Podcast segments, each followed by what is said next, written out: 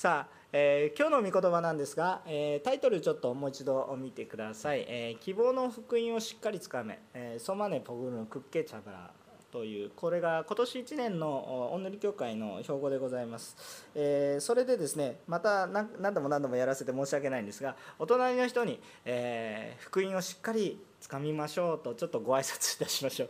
せーの福音をしっかりつかみましょう。アメね。どうぞ力を出してくださいね。あんまり大きい声出すと今問題ですので、えちょっとそういう形ですけれども。さああの、まあ、新しい年が始まりましたがあこの昨年はコロナによって大きく振り回されました。また今年もそれが続いて自由に礼拝を捧げられるような状況はまあ難しいかなということを思っております。でえー、このような時代の中で私たちに、まあ、イ・ジェフン先生を通して与えられた標語が、まあ、この標語ということですね。やっぱり私たちは最後まで福音にしっかり、えー、根ざして歩んでいくんだとそのことを思わされています。でもこの希望の福音をしっかりとつかめっていうこのヘブル書の御言葉が、まあ、与えられているわけなんですけれどもまあ、直接的には福音を告白しましょうというような表現と日本語ではなっておりますけれども、えー、まあ、本当に新しく私たちは歩む時にやっぱり福音これに根ざす私たちの原点であるし全てであるなということを思うわけですね。でもうすでに新年の礼拝でイ・ジェフン先生のメッセージをお聞きになられている韓国の方もいらっしゃるかなというふうに思います新年礼拝もずっと放送されておりましたので、えー、まあ、それと若干かぶるところはありますが改めてやっぱり、えこのそれを共有していない方もいらっしゃいますので、えー、このおんのり協会全体としてこの御言葉を持って、え、本当に歩んでいきたいと思いまして今日の御言葉がこの部分になっています。でこのヘブル人への手紙というのはどういう人に対して書かれているかというと実はすでにイエス・キリストを信じてはいるんだけれども、えー、しかしその中で、えー、心が揺れている人たちに対して書かれてあります、大まかに言うともうすでにイエス様を信じているヘブル人けれどもその中で迫害やさまざまな中で、えその信仰が揺れている人たちに対してメインには書かれてある御言葉なんだということなんです。でこの人たちには2つの迫害が大きくあったと思います。それは一体どういうものかというと、えー、それはあの、まあ、同胞それから違法人、えー、この2つの迫害があったかなというふうに思います。でこのキリストによって罪が許されたということをはっきりと知ったのにもかかわらずその迫害があるがゆえにその信仰から外れてしまっていきそうな人たちに対する励ましと同時に警告ということになります。えー、ある人にとっては厳しい言葉が心にしみるでしょうしある人にとっては励ましが心にしみるんだということだと思います。さてこのコロナの時代において私たちは福音をそれでも告白し続けるものでありたいという願いからこのヘブル書を通してこの恵みを分かち合っていこうと思っています。2つの話をします。まず第一に私たちはどんな時代においても神様がどういう方かを忘れないようにしましょう。神様がどういう方かを忘れない。もしくは神様がどういう方かをしっかりと覚えておきましょうということです。え23節の最初のところですね、えこう書いてあります。約束してくださった方は真実な方ですからということですね、えこれ理由になります。約束してくださった方は真実な方ですから。神様はつまり真実な方。私たちにどのような状況の中にあっても救いをもたらす方。神様とはそういう方なんですね。私たちは困難がある時には苦しみに注目してしまいます。苦しい苦しい。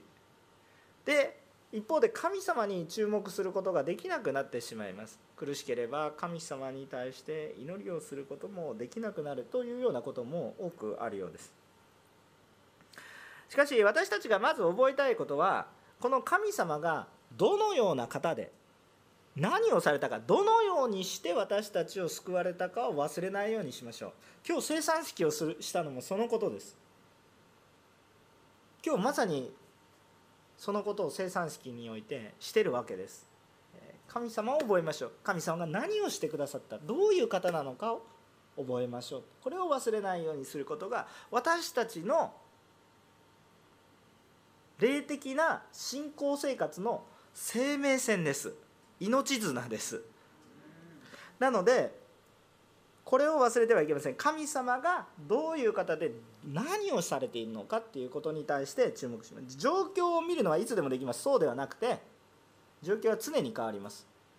でも決して変わらない。神様がどういう方でそして何をされているのかっていうのを私たちは覚えていきたいと思うんですね。じゃあこの神様どういう方ですか？愛の神様です。罪に対しては非常に厳しい方であります。罪に対しては非常に厳しい方でありますけれども一方で私たちのために私たち人類を罪から救おうとされるために全てを捧げられることをいとわない。全てを捧げても救ってあげたいと思っておられる方であり実際に全てを捧げられた方です。ですから主は苦しみを知っておられます。で私たちに対して神様は安全地帯にいてお前たち悪いんだとかねお前たち裁いてやるとかそういうことではなくて神様自身が一番苦しいところに来られた。神様は私たちが負うべき罪を背負われたので神様は私たちの苦しみをよく知っておられるということです。そこに与えられる蔑みやさまざまな苦しみを忍耐しても救いたいと思っておられる方。これだけ真実な方。一番真実ですよ。いいことをしたらいいことをしてあげますって言ったら、まあ、それは当たり前だし利己的なことかもしれませんけど悪いことをしても良いことをしてあげましょうと言っておられる方が一番真実な方です。嘘のない方なわけです。そういう方だということをまず頭の中に覚えておかなければいけません。確かに厳しい方でありますけれども厳しいだけではありません。それは罪に対して厳しいわけです。でも神様は私たちのために全ての罪を背負っても苦しみを背負っても救おうとされておられる方なんだ。忍耐を持って救おうとされている方なんだ。このことを通して私たちに愛が分かったんだ。こういう愛の方真実な方なんだということを忘れてはいけません。そしてこの方は何をされているのか何をされたのか先ほども少し語りましたけれども私たちが本来負うべき罪をその身に石に背負われました。つまり苦しみを知っておられるっていうことです。それはどこまでの苦しみですかって言ったら死という苦しみまでも知っておられるんですよ。こんな苦しいことあなたに分かりませんよねっていうのにそんなの知ってますよってもう死さえも通り越してるんですから。全人類の死背負ってるんですから。その死の苦しみさえも知っておられる方です。想像を絶する苦しみですけどそれを知っているがそれを超えた上で私を信じなさいって言ってるわけです。それを復活されてるわけです。神様、まあ、イエス様が十字架にかかれましたけど神様は一人子を捧げました。だから自分の最愛なるものを失う悲しみも当然知ってます。主よなぜ私の子供を取られますか？なぜ私の愛する肉親を取られますか？あなたには分かりませんでしょうって言って、ね、よく知っています。私たちなんかよりも。神様は苦しみをちゃんと知っておられる方です。それを通り越えておられる方です。その苦しみの中で一緒に苦しんで終わりじゃなくてそれだけでも慰め大きな慰めですけどそれだけじゃなくてそれを通り越して解決の道だから福音なんです。だから希望なんですよ。そこで終わるんじゃなくてそれを通り越えているから。その上で希望を与えておられることなので私たちには主よイエスを信じることは私たちの希望つまり福音は希望なんだという話をしているわけです。だからこそダビデが賛美したような賛美が生まれてきますよね。このような時期に一番歌いたい賛美でありますね。詩篇の23編です。もう皆さん空で植える人もいるんじゃないですか。暗記してる方もいらっしゃるんじゃないでしょうか、えー、ちょっと詩篇の23編を一応読みます。私も一応覚えてるんですけれども緊張するので聖書を読みます、はい、お読みいたしますね聞いてくださいねはいダビデの参加主は私の羊飼い、私は乏しいことがありません。主は私を緑の牧場にふさせ、憩いの右輪に伴われます。主は私の魂を生き返らせ、皆のゆえに私を義の道に導かれます。たとえ死の影の谷を歩むとしても、私は災いを恐れません。あなたが共におられますから、あなたの無知とあなたの杖、それが私の慰めです。私の敵をよそに、あなたは私の前に食卓を整え、頭に紅葉を注いでくださいます。私の杯はあふれています。誠に私の命の日の限り慈しと恵みが私を追ってくるでしょう。私はいつまでも主の家に住まいます。アーメン。皆さん今苦しみの中で苦しみばかりに注目している人は本当に不幸です。苦しみの中で神様に注目できる方は本当に幸せな人です。主はどのような方で何を成してくださっているのかを考えるならば私たち思い込みではありません。なぜならばこの主は全知全能であり私の命を与えてくださる方環境が変わらなくても私は永遠の命を受けていけるようなものなだからこそ希望があるんだ。だからこれをしっかりと握って主がどういう方であるかということ方をことであるかを握って歩んでいく私たちは一人一人でありたいと願います。アメン。で2番目のことなんですが今日の本文に戻ります。2番目後半全部になっちゃいますが、えー、ちょっと読みます、えー、23節の後半から25節えまでを読みます、えーですから私たちは動揺しないでしっかりと希望を告白し続けようではありませんか？また愛と善行を促すために互いに注意を払おうではありませんか？ある人たちに習慣に倣って自分たちの集まりをやめたりせずむしろ励まし合いましょう。その日が近づいていることが分かっているのですからますます励もうではありませんか？アーメン。2番目のことなんですね。苦しみが増すからこそ福音にとどまる必要があるんです。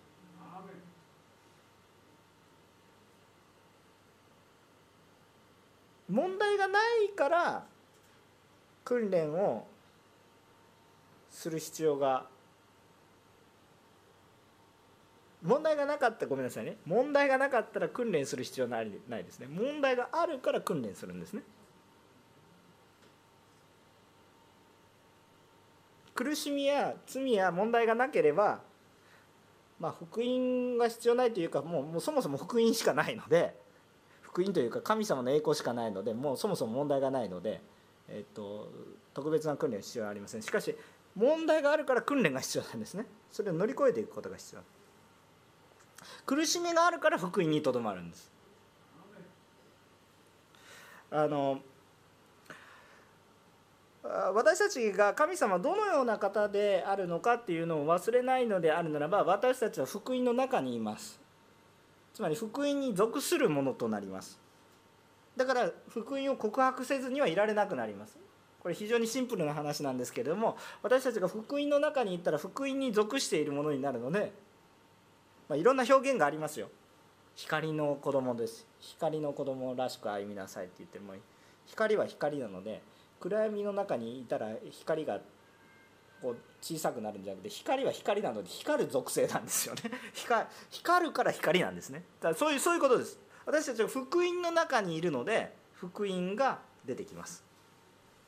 福音に属しているという感覚です。感覚が分かりますか？周りが暗かったら私は暗くなって周りが暗かったら私は暗闇になって周りが明るかったら私は明るみに出ます。それは属性ではないんですよ。私たちの属性は光のもの福音のものになったわけです。キリストに属しているならば福音のものなんです。だから福音を告白します。そういうものなんです。福音を告白するから福音のものだとも言えるしそれは外から見てるからそうなんですけど本来はもともと福音に根ざしてるからキリストの話が私たちのうちからいっぱい出てくるんです。それがキリストによって変えられたクリスチャンというものなんです。苦しかったらやっぱり教会行かなくてもいいなとかまあ教会に行くっていう単語自体がちょっとおかしいんですけど教会に行くことが礼拝ではないので、まあ、とにかくですねそこはちょっと注意したいところですけれどもとにかくまあ礼拝を捧げたい。もうしんどかったら礼拝を捧げたくなくなっていやよかったら礼拝を捧げたい。これは福音に属してはいないです。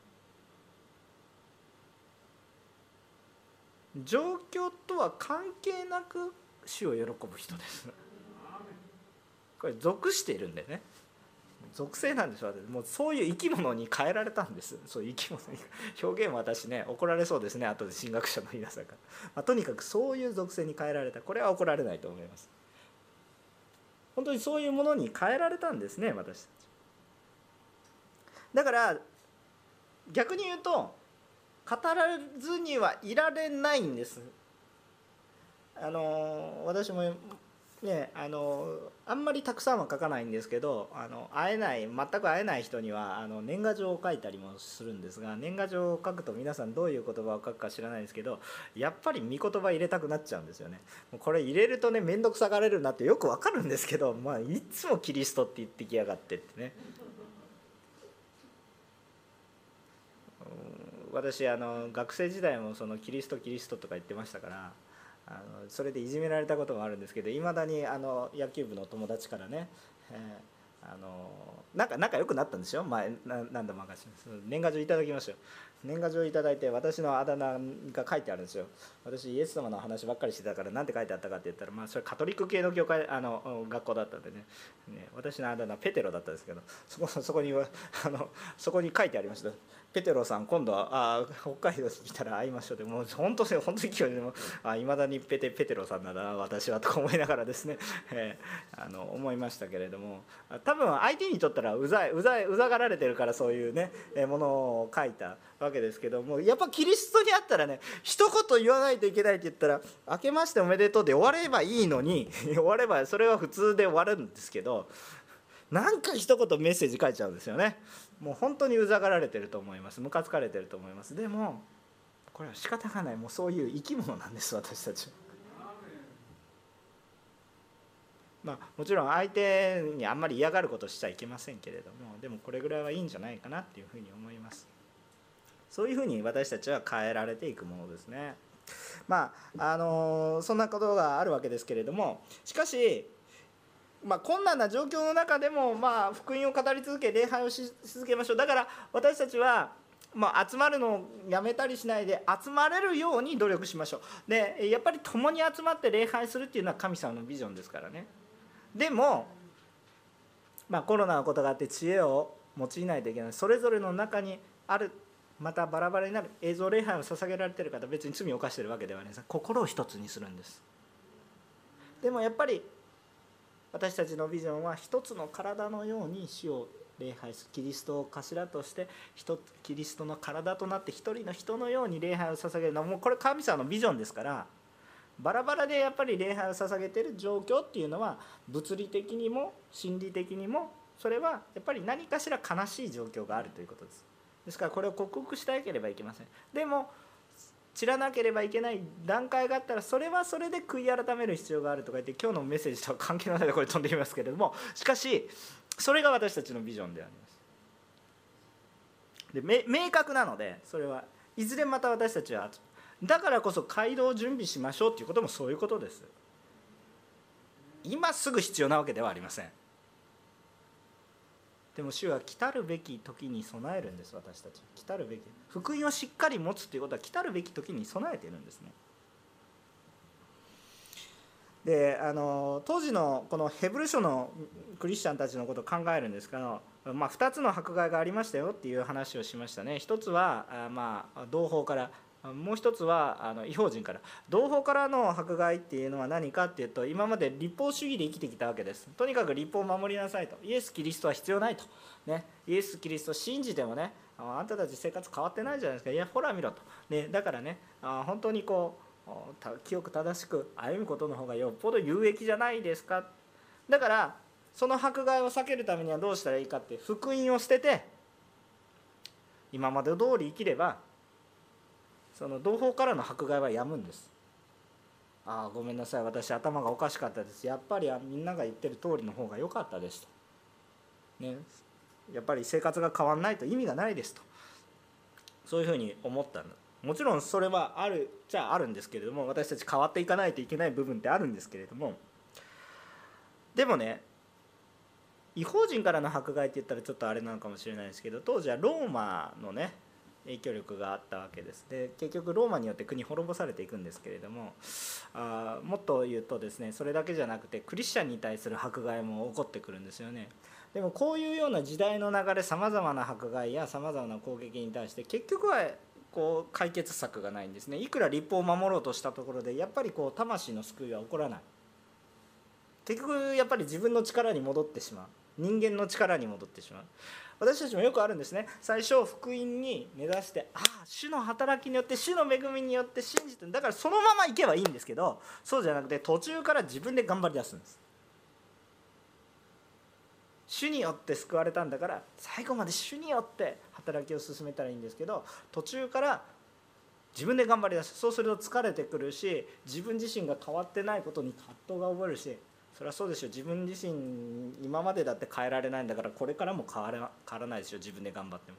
これもうやっぱり触れられていった時に不思議なもうイエス様についていくしかないんです。そうすると変えられていくんですけれども変わろう変えられたことを感じてやったもっと自分で変わろうとするんですね。これが間違いのもとでやっぱりイエス様により頼んでいくしかないっていうことなんですよ。ところが最初良かったのでその後自分で自分でって頑張り始めるんですよ。そうこうするとうまくいかないんですね。でそこで、えー、誘惑が来る迫害が来るわけですよ。そうすると、まあ、迫害はいつでもあるわけですけれどもそうしてくるとああ私はやっぱり昔の方が良かったんじゃないかと思うんですね。そうじゃないしさまざまな迫害が来るっていうことは信仰成長してる証拠です。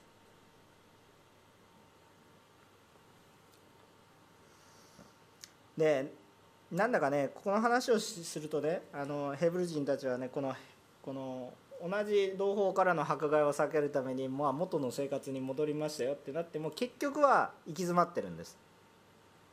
もともと行き詰まっていたところに福音を聞いてあ活路が見いだしたんですけれども生きる道が見いだせたんですけどそこが見えなくなってしまったのでやっぱり元の方が良かったって思ったんです元の方が良かったって言って戻ったんです戻ったところでもともと行き詰まってるんですなんかね今の私たちの人生生活そのもののような気がします。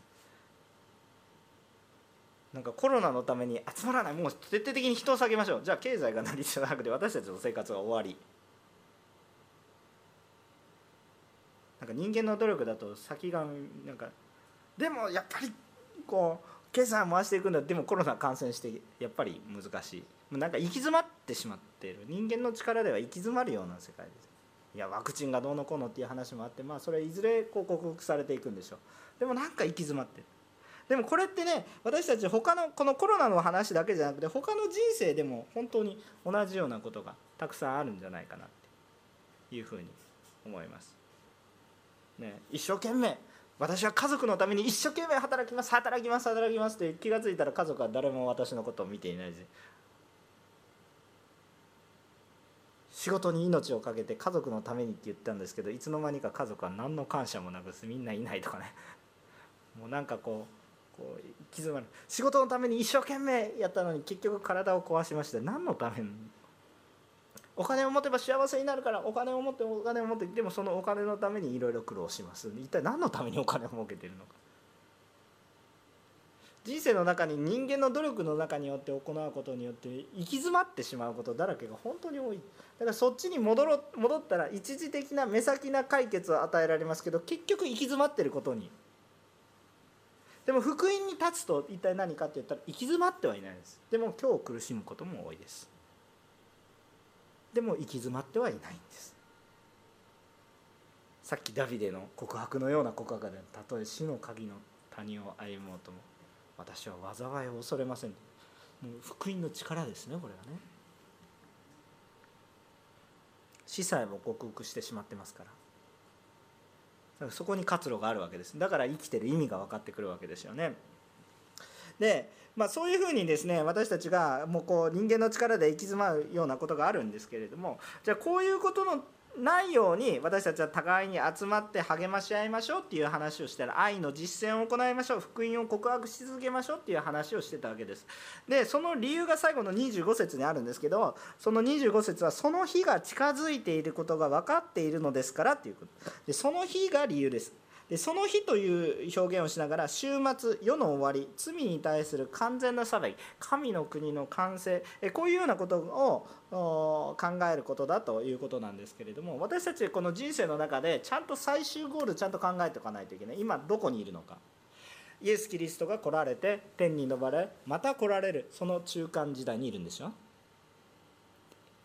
だから私たちイエス様を待ってるんですよね。でもその日が来るわけですよね。でその日には完全な裁きがあればもうその日には私たちがいくら富を持ってても役に立たないというわけです。でもね聖書をよく見てみるとよく見てみるとその日がいつかは分からないいつか知る必要がないと明記されてます。だからその日がいつかということを言ってる人は信じなくていいです。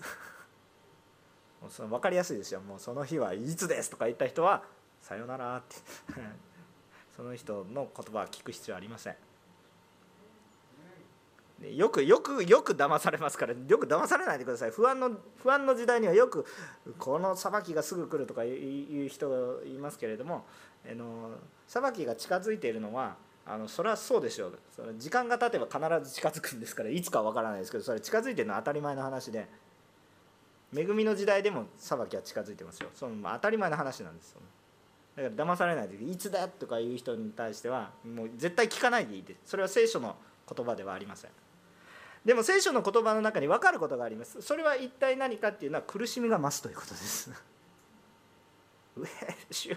なんでそんなことと思うんですけれども。それはこの苦しみが表される。まあまあこうウニが出されるみたいな感じでこう罪がね最後の悪魔の断末魔のような叫びがね起こってくるんですよ。それは残念ながら残念ながらなのかどうかは知らないですけどとにかく記されています。だからその期間が短くなるように祈りなさいって言ってるわけですよ。黙示録読んだことありますか？ちゃんと書いてありますからね。でそれをそその視点で考えるいいですか？今コロナが軽いと言いたいわけではなくてでもその視点で考えるとこのコロナの状況っていうのはその聖書に描かれているこの苦しみに比べると非常に軽いです。あのこのコロナの状況が軽いとは言えないんですね。本当にそうです。あの多くの方が苦しんでおられます。でもそういう状況でももっと苦しいことがある。でも私たちは福音に立って生きなさいと言ってるんです。ヘブル書は。かの日が近づいてる。ますます福音が必要なんです。なぜならばその状況を人間的な力で解決する術がないからです。だから福音が必要なんです。だから訓練が必要なんです。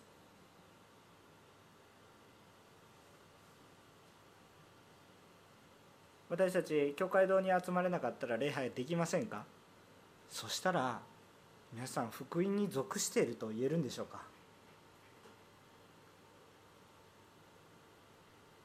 それとは比べ物にならない苦しみは聖書には予言されているんですね。別に脅すわけではないんですけれども。ちゃんと脱出の道も救いの道も全部ありますからちゃんと読むとね。あるのでそんな恐怖に怯える必要はない平安であったらいいと思うんですけれども。なんとかなるんです。でも皆さん私たちこのような時代にこそ福音が必要なんだということです。苦しみが増すから苦しみがあるからこそ残念ながら苦しみはあるんです。なぜならば罪があるから。だから私たちは福音に根ざしていきたいと思うわけです。知恵を働かせて全てのものを動員して私たちは苦しみがあっても生き生きとしていけるこのものでありたいと願うんです。苦しみがあるから福音が必要恵みがなければこう恵みの時は福音が必要ないそういう論議でもありません。なぜならば私たちはよく知っています。もうこの東アジアなどに住んでいると本当にそれがよく分かります、えー、恵みがあればじゃあ人々は生き生きとするか。経済が豊かであれば人々が生き生きするか。まあねあの欲望は生き生きとしますけれども人々が生き生きしていることは全く別です。経験してるでしょうもう皆さん。なんでこんなに希望のない人たちが多いんですか？これだけ経済が発展したとしたとしてもなんでこんなに希望のない人が多いんですか？生きる希望を失っている人が何で多いんですか？トップクラスでしょ？世界で。トップクラスで希望ない国でしょ？日本も韓国も。中国とか台湾は知りませんけれど。トップクラスですよ経済的にはいくらね勢いなくなったって言ってもそれでも豊かです。正直。ごくごく一握りの生活してるんです私たち。残念ながら。でも生きてる希望がないでしょ？いや私はありましてみんなクリスチャンだから違うかもしれませんけれども世の中考えてみてください。データが物語ってるでしょ？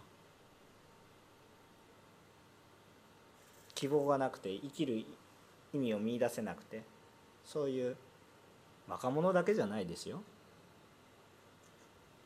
危ないのは40代50代の男性だそうですよ。私ちょっと危ない世代です。大丈夫でしょうか？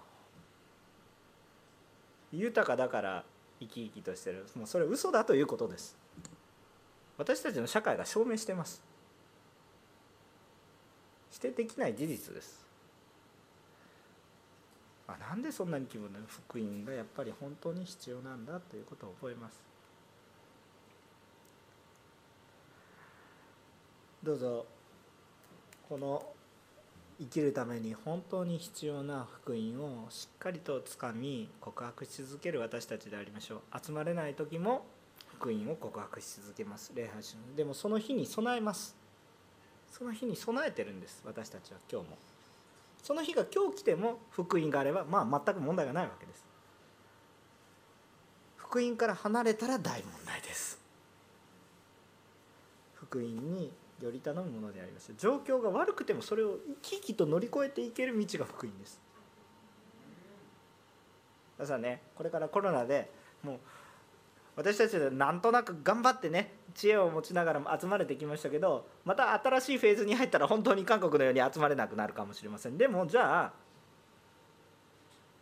皆さんはもう諦めてしまってますか？もう全然諦めてないですね。92時間通読するんだとかって余計なんか普段でもしないようなことやり始めてますね。まあ何て言うか福音に携わる私たちであり続けたいと思いますしそれを告白し続けたいので宣教の活動もします。皆さん2021年横浜お塗り協会宣言しますがコロナであろうと福音は前進させます。私のうちにも皆さんのうちにもコロナだから救われる人に手を差し伸べます。そのために準備をしますし実際に行動します。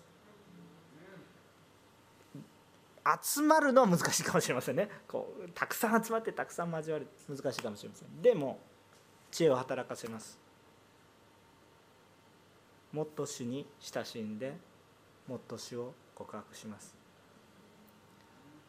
皆さんリモートだリモートだって言ってるでしょ？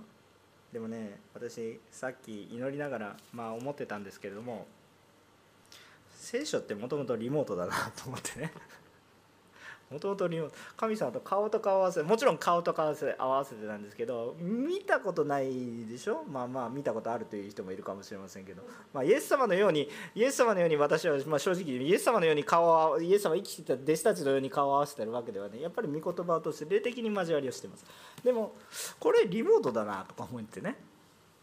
で特にあの聖書の箇所でパウロもねいろんな人大体手紙たくさんあるんですけど大体行ったところ知った人に対して手紙を書いてるんです。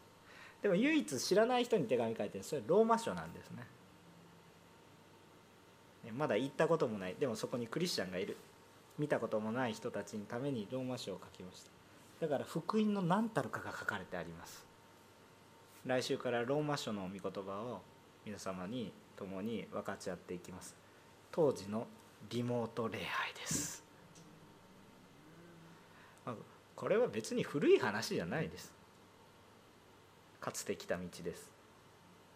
今はもっと便利です。だからもっとパウロの時代のリモートローマ書の手紙の福音の拡大よりももっと便利な時代なんだからもっと豊かに福音が述べ伝えられていくことを信じます。福音にしっかりとどまりましょう。しっかりつかみましょう。お祈りをいたします。